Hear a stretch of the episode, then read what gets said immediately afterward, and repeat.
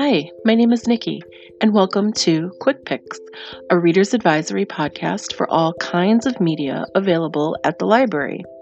If you want suggestions on what to try next, we're here to help.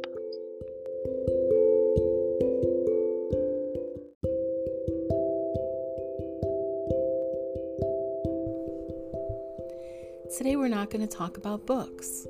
We're going to talk about JRPGs with Aleece and find out some of the best games, the best series that have been around a long time and why they're so great. And yes, we have video games to check out at the library because we're not just books. Hello, Aleece. Welcome to the podcast. Hey, it's good to be back.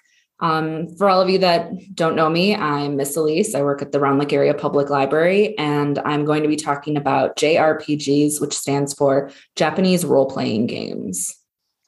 Yeah, for a lot of us gamers, I think that's how we started off gaming way back in the day.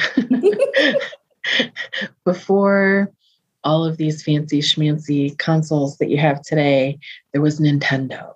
Yeah. And I think that's where we all learn to love role-playing games if we indeed play them. Yeah, I want to say I actually got my start later. I only pretty much had a Game Boy and then a Game Boy Color growing up. And then once the PlayStation 2 came out, that's when I really started gaming. But it wasn't actually until high school when my cousin left for Japan and he left his video games at the house.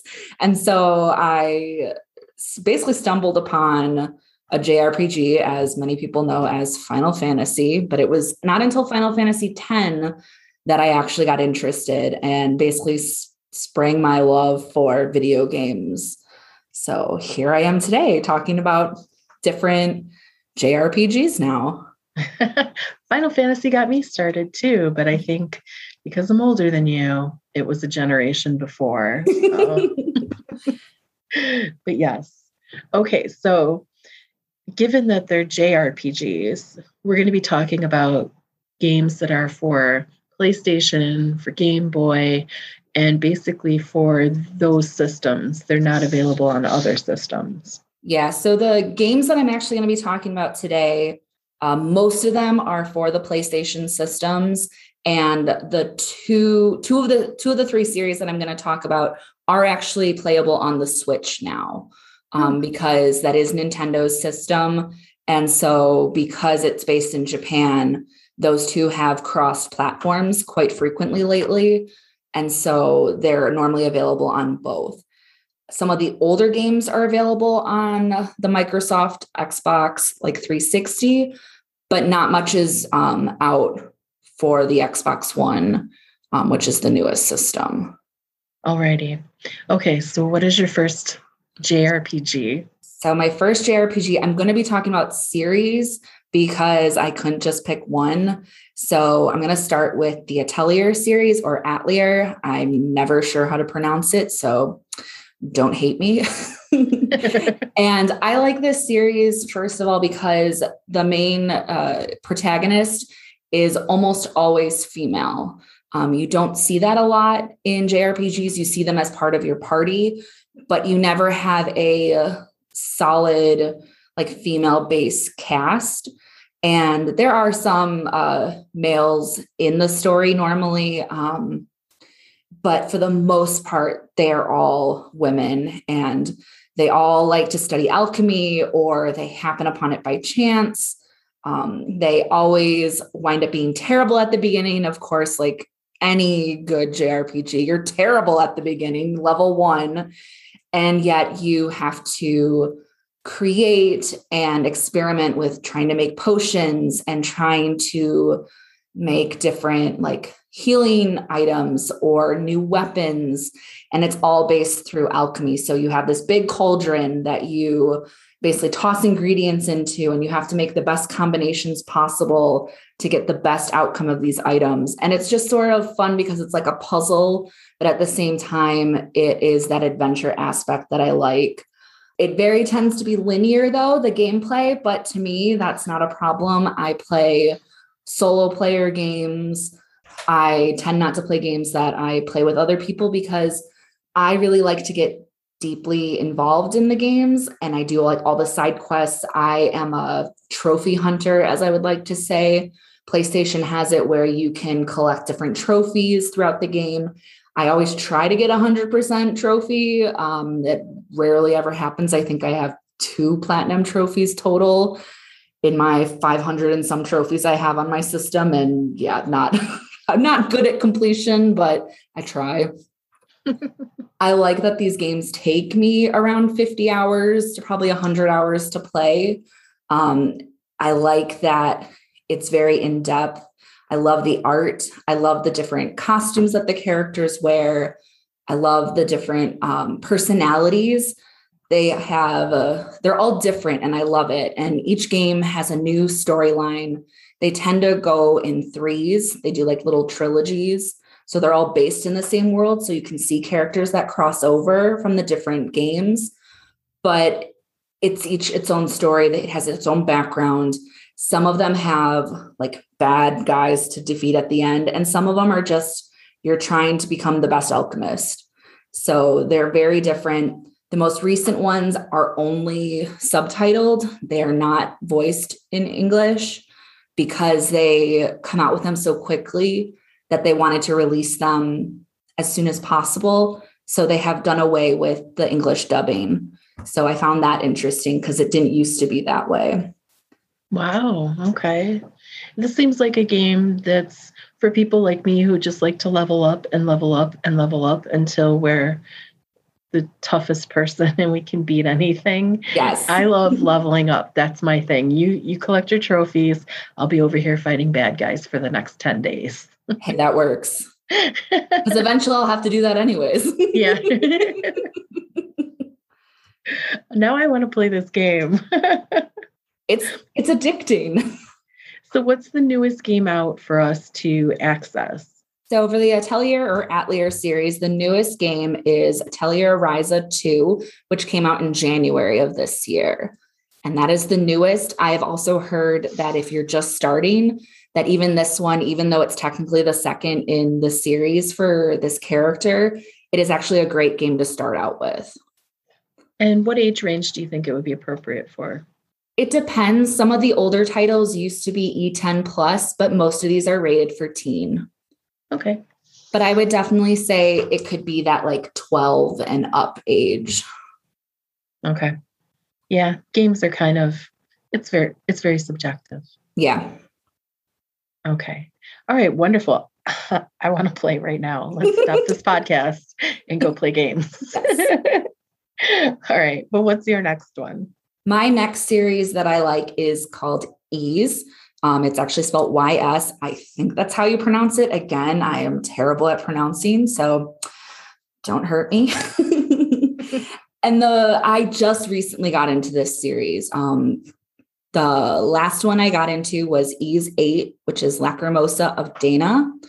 And it was based on a shipwreck that happens, and they're tossed on this deserted island, and you follow this main character, Adol, who starts having dreams of this character, Dana, and he's trying to figure out the dreams. He visits the places on the island that appear in his dreams, but it's not quite the same. And so you go through this game where you're still fighting monsters, leveling up, going on quests to find different items, like different branches so you can make better weapons. You are looking for different leaves so you can make healing herbs. Lots of different things to do, definitely very quest-based, but it also has a lot of beautiful, beautiful cutscenes and little animations throughout that sort of bridge the two characters together. And it's really, really great setting. Like I said, deserted island. While you level up, you can venture it further and further into the island. You have these different cutscenes that sort of, like I said, piece these dreams that he's having together. And then every once in a while, you wind up playing as Dana and realize you're in the same setting. But again, something is just different. And I'm not giving it away because there is a twist later on that just was so much fun to delve into in this world. Okay, great. I did a little bit of research on this. And so I read about how you've got combating demons and the Black Pearl magic and the Palace of Solomon. And it was really fascinating how much story goes with this game. It just seemed like every game released was a different facet of this world, which I think is fascinating. And it's been around since the 80s. Yeah. I want to say, like I said, this is the first one that I had come across. And then I feel like I got the PS Vita version, which was Ys Celesta, I think. And again, don't quote me on that name. It's been a while since I've played the Vita version. And it's just this world map that just seems to get larger and larger and larger. And it took me, I want to say, around 150 hours to complete this game. And then I was really bummed because I missed the very first quest. So I missed my trophy. So it really irked me. Did you start over? I attempted to, and then I was like, I can't put another 150 hours into this. Yeah, I get that. But that's something interesting a lot with these JRPGs is that once you finish, it's called New Game Plus, and you literally load a new game on top of your saved file, and it unlocks more like side quests and more like things that you can do, and different stories pop up. And it's just so in depth. Like I can't even fathom thinking about all of this storylines and like how it's not just running from monster to monster to town. Like it is an in-depth, like woven storyline, like an anthology, like put together in this game. Yeah. Yeah. Kind of a saga, which explains, I think, a lot why anime and manga spin off from these games and they turn into stories. Yeah. It's a natural progression. Mm-hmm.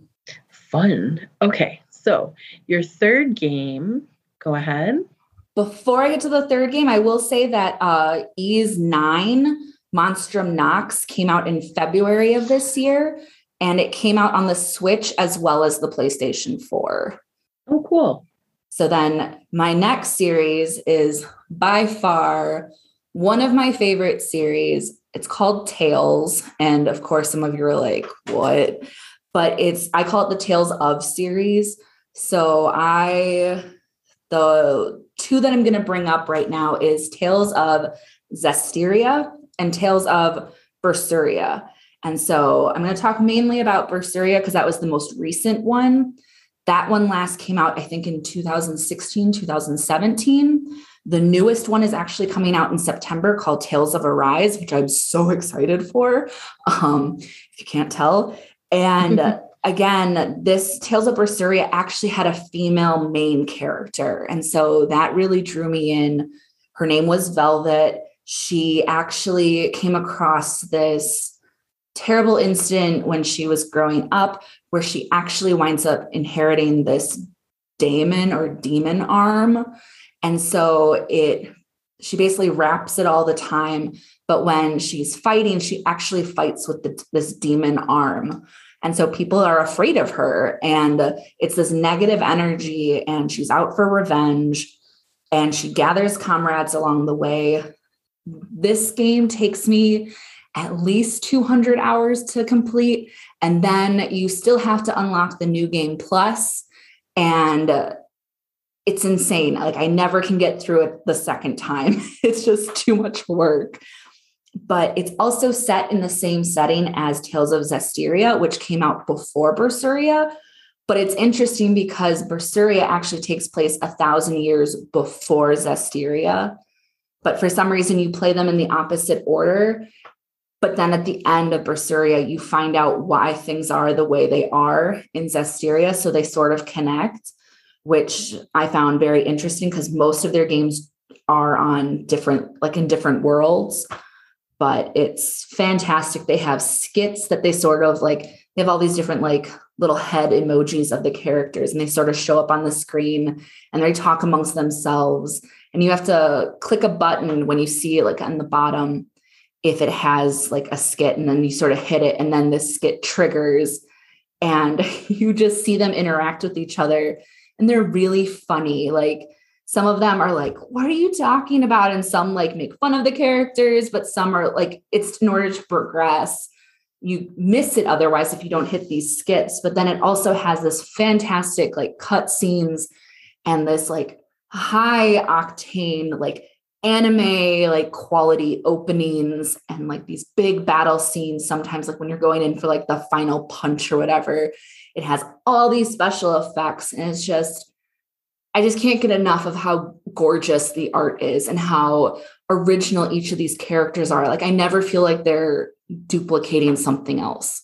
I feel like they all have their own personality. They all have their own quality. Some use magic, some use swords, some use a staff, you know, some are barefisting, hand, like fighting, but each character has their own unique story and it unravels while you play. And then the group just winds up getting closer and closer together, like a family. And it's just fantastic series. I absolutely love this series. And this one's been around forever, too, because I can remember playing Tales of Destiny way back in the day. Yeah. And I think even back then, I was blown away by the graphics. It was really beautiful. Mm-hmm. So I'm glad that they've kept that legacy going. Yeah. I just love in-depth, like, deep stories that take me forever to play.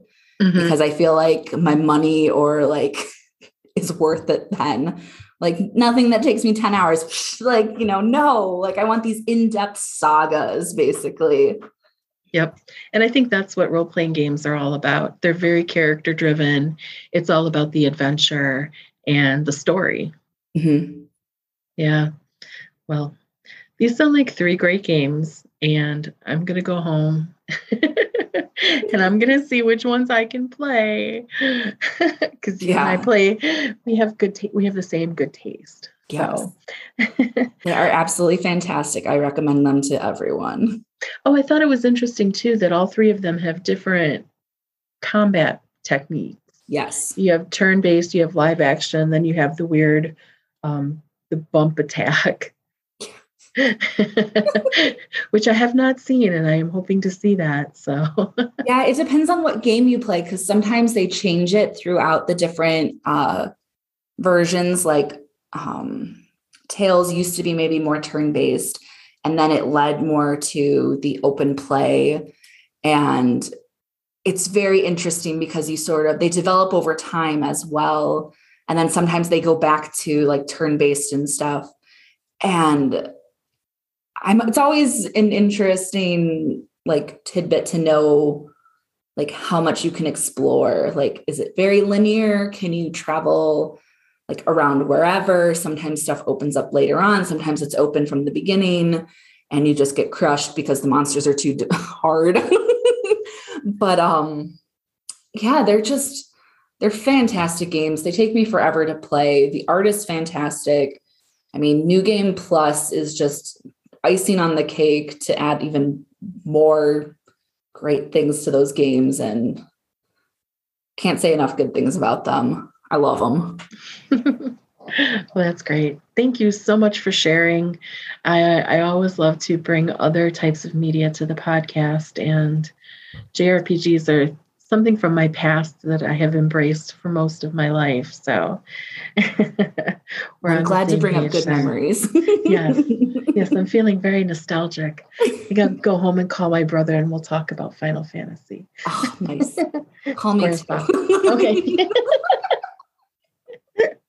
All right. Well, I'm sure we'll see you again soon for more manga and other things. Okay. So thank you for joining us. Thanks for having me. Of course.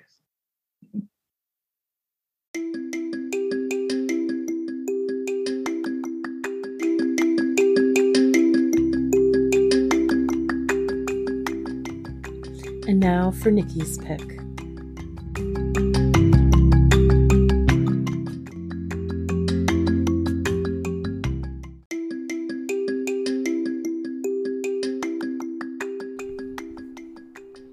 Traveling Cat Chronicles by Hiro Arikawa. This is the sweetest, saddest, most heartwarming story about a cat and his human that I have ever read. Nana is an accurate representation of cats and their attitudes, and Satoru is a relatable cat dad. Let me tell you how Nana got his name. Satoru was trying to figure out what to name him and suggested the word Nana because the Japanese symbol for the word resembles the symbol for the number 7, and 7's a lucky number. Satoru asks if he likes the name Nana, and the cat is offended. That is a girl's name, and he is a strong, strapping young lad. In cat, he says, nope. However, Satoru started petting him on his chin, and he couldn't help but start to purr. And so Satoru took that as approval, and Nana became the cat's name, which the cat had to live with because humans are big dumb monkeys who don't learn how to talk cat. And that wraps up cat and human relationships in a nutshell to me. They live happily together for many years, and then suddenly they go on a very long road trip throughout Japan. This introduces Nana to a number of Satoru's friends, and Nana can't understand why this disruption is occurring. He meets people and other cats and dogs, and mostly just acts like a cat, which can be hilarious in all of his superiority. It's lovely, and if you've ever loved a cat in your life, you will cherish this book like I do. Life is short, precious, and when you love your pet, it's like your child, and you give it the same considerations and promises of a well-cared-for life. It's beautiful and a tribute to all the wonderful emotional connections that we can have with cats and with others who love cats.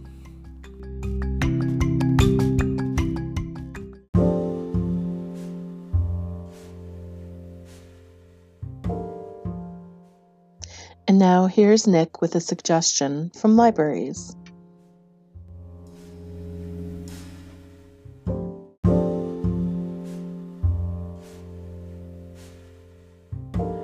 Are you tired of finding out you missed a cool free program at the library? The Round Lake Area Public Library's Facebook page is also a destination platform to view live and recorded library programs for all ages.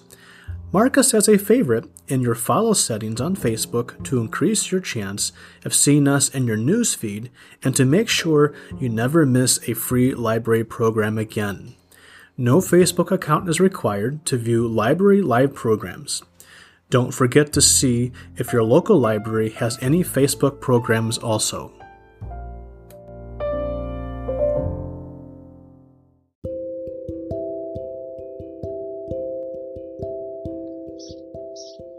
And that brings this episode of Quick Picks to a close. We hope you'll join us next time for more suggestions in different genres and maybe different media. My name is Nikki, and Quick Picks is coming to you from the Round Lake Area Public Library in Round Lake, Illinois. The end.